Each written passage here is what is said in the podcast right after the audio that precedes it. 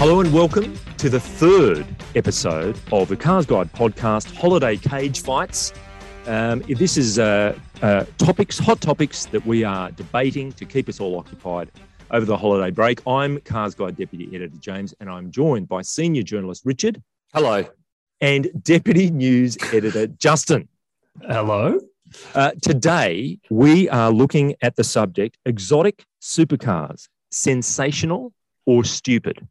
Now, the format for these cage fights are, we'll have an opening statement from both sides, then main arguments where the position is substantiated, then a closing rebuttal that, that responds to the main argument and closes off and, and states a position, and, uh, and then we'll wrap it up from there. So we are going to go to the affirmative side of the case, which mm. is, Richard, could I have your opening, con- relatively concise position on this uh, question, please? Concise, Richard.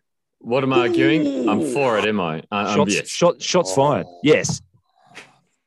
Jeez. I mean, are exotic supercars sensational or stupid? I think the answer is very clear. This is Cars Guide. They're sensational. Anyone that argues against it should be writing their resignation letter right now, Justin. Case dismissed. Whoa. Over to you. Sorry. Okay. Okay. That was concisely your sentence. That's good. Case, dis- case dismissed. Love it. You're now, learning. You're learning. Um, Justin, do you, you let's let's uh, set up set up your side of the argument, please. Supercars are the automotive equivalent of excess. They are unnecessary. Full stop. Whoa. Okay. That is even, that's quite blunt. We understand exactly where you're coming from. So, so Richard, time to put a little more meat on the bones uh, of your position, wow. saying okay. uh, that they are indeed sensational. Is the Mona Lisa sensational or stupid? Is the Statue of stupid. Liberty sensational or stupid? Is fine art anything which is not a Camry? Is it just stupid, Justin? I would argue to you that on the bedroom walls of boys and girl, walls of boys and girls all around the world, there have been Lamborghini Countachs, there have been Bugatti Veyrons, there have been G T forties, Ford G T forties. These cars aren't necessary.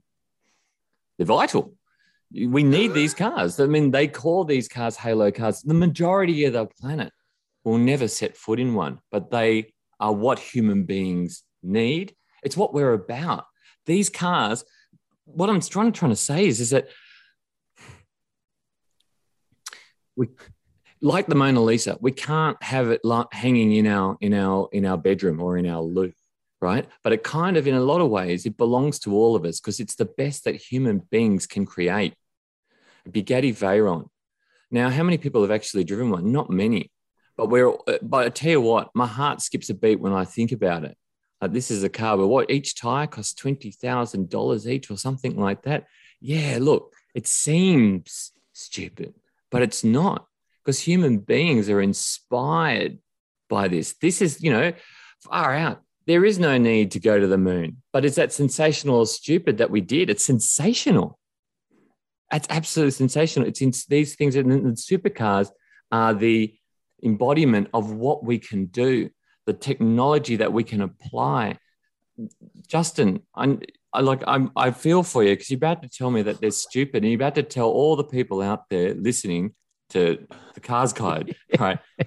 It's a tough, it's a tough crowd. I understand that that these cars are stupid. I look, I, I kind of want to help argue for you and and help you here, but because it's obvious that they're just not.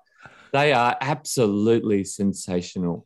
Without them, we would live in a world devoid of art, expression, and and you know, achievement. That, and then that is what a supercar is wrapped up in. It's art, expression, achievement in an automotive form. And I really can't. There's no other argument to it. They, they, they need to be there. We, as human beings, we're not robots. We're passionate beings. We need we need objects like this to, to show us what we can do. We need to go to the moon. We need to create works of art. Uh, we need to push ourselves. Um, what else are we here for? That's it. Brilliant. Brilliant. Thank you, Richard. Uh, thank you very much. Now, Justin, you've heard what Richard has had to say. Uh, would you please state your main argument and, and uh, in the process of doing so, maybe respond to some of uh, Richard's key points? Uh, Richard, you, a couple of things just straight off the bat. You say that... Uh, sorry, Mona sorry, Lisa, I was just check, checking my text messages. What was that? You say that no one's yeah, going to have the Mona Lisa started. in their lounge room, yet you have a rather lovely... Uh, art of Tom Selleck with a Ferrari in yours by the looks of it. So clearly, you know, fine art can find its way into uh, to homes of certain people. So congratulations to you for that. Just, it's, it's just a print. It's a print, sorry. Just well, print. It, it looks like a lovely oil painting to me. Could, could, I just, could I just say that when it comes to moustaches, I'll take Merv Hughes any day over Tom Selleck. He's oh, just, mate, just, he's got the classic chevron, though. Just putting it out there. Anyway. Chevron.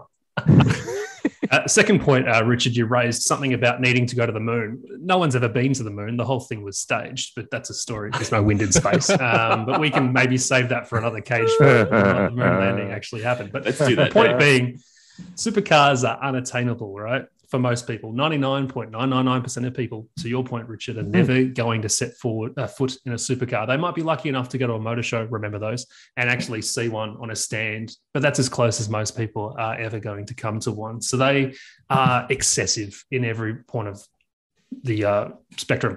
So they push the limits in terms of design, in terms of technology and all that kind of stuff. And I understand that that's it's pretty cool and all that kind of stuff. And this is coming from a person who did, of course, grow up with posters of supercars on his bedroom wall. But in reality, right, they're all good for a poster. They're all good for an oil painting with Tom Selleck, right? But in reality, they are far from having a point. They are pointless, okay? Because we, as you mentioned, in this job are lucky enough to have driven supercars or very expensive cars. I, like probably all three of us, got into this job because it was the only way I was ever going to get behind the wheel of a Ferrari or a Lamborghini, because I'm certainly never going to be able to afford one in my lifetime, but I definitely wanted to drive one, right? But the problem is, the second I did get behind the wheel of anything like that, it is an anxiety-inducing experience, right? You are so conscious of the fact that you've got half a million dollars, a million dollars worth of car, right, to manage. And in our instance, doesn't belong to us. So you want to be careful with that. You don't want to damage it.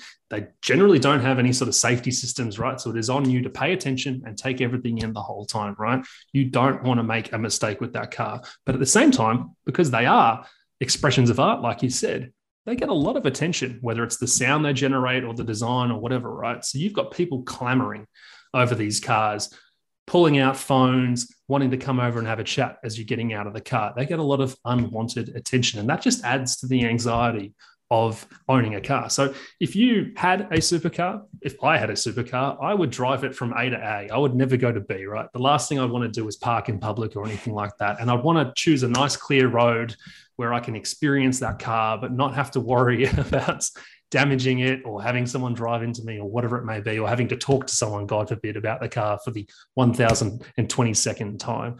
Supercars are the absolutely pointless. All these R and D dollars that these car companies are spending on these cars could be invested in things that people actually drive. Now, I'm not saying performance cars in particular are pointless. Performance cars are great. I love them. But make them attainable for more people. Supercars are just so far to the extreme. They really are pointless and not even that fun to drive, because most of them are terrible to drive, particularly on public roads. If you are that rich, then you probably are going to do a track day or two and actually experience that car. But if you're going around town day to day, they're actually pretty rubbish to drive in traffic or even on a country road, because their limits are so absurd that you're never, short of an autobahn or anything like that, going to experience anything that these cars can truly do.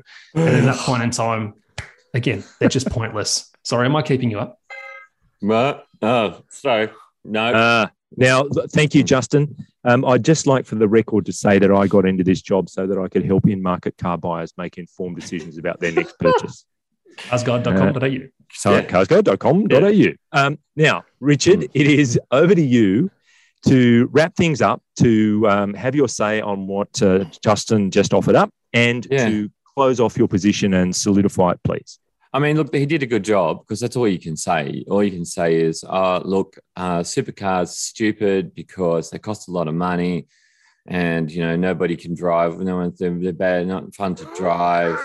and they, you know, um, but I had one on my wall, and I got into the job to drive one, and it's the whole reason why I'm here. Um, that's that's I mean that's what I'd say too if I was arguing um, you know against it as well. Uh, but my, my my point is is that they are sensational. Um, and um, when I say sensational, I say sensational, right? They really are sensational in, in that they are these unattainable objects which um, inspire us. Um, you know, the you know the kid that I was um, with the Lamborghini Countach on their wall, I wasn't thinking to myself, I want to have one one, one day. Uh, it'd be nice, but it was just inspiring to have there in the same way that you know we watch the Olympic Games. You know, we don't necessarily want to. Um, or think that we can ever be as fast or as jump as high or or skate as fast as you know the people we're watching, but they inspire us because they show us what human beings are able to achieve. I think supercars, we are all interested in finding how fast, what's the fastest we can actually go, what can it be made out of? I think that's at, at, in a sense the core of what humans are. It's faster, stronger, better, quicker, all of that. Um, in closing, I would say that the people who do can afford these cars, Justin, drive them like anybody else. And I would say that there are many people, in fact, the majority of people out there who don't have the money and haven't even got just enough money like myself to buy, you know, a Ford Focus, and we still drive it like it's a supercar because we can't afford to crash it either. So, um, and I do know people with more, more money than, you know, anything in the world, and they drive their supercars, their McLarens, they drive their Honda N S Xs like that they are Camrys. They drive them like they're everyday cars. So my point is that they are sensational. They're definitely not stupid. That's why we're here.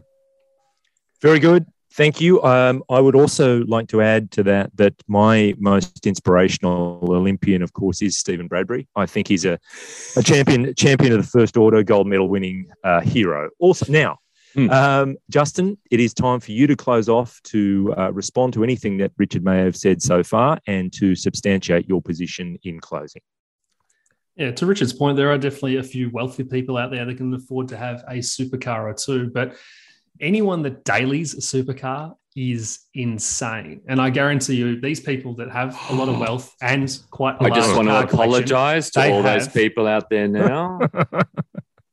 That, yeah. order, people, order, order. Justin, ha- Justin has the call. Thank you, thank you. Those people that are lucky enough to have those cars, they also have daily drivers, right? They don't.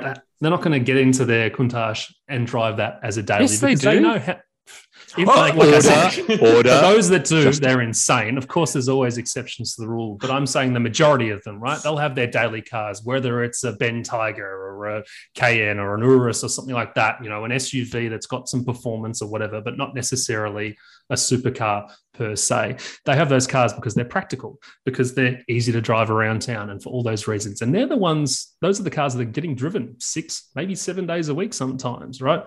A supercar is very much a weekend thing. Like I said, if I owned one, I'd be driving it A to A. I wouldn't be going A to B or anything like that because of all the unwanted attention and whatever. Point being, even the owners of supercars know that they're excessive, know that they're stupid. That's why they're not behind the wheel one hundred percent of the time, because they're just too much.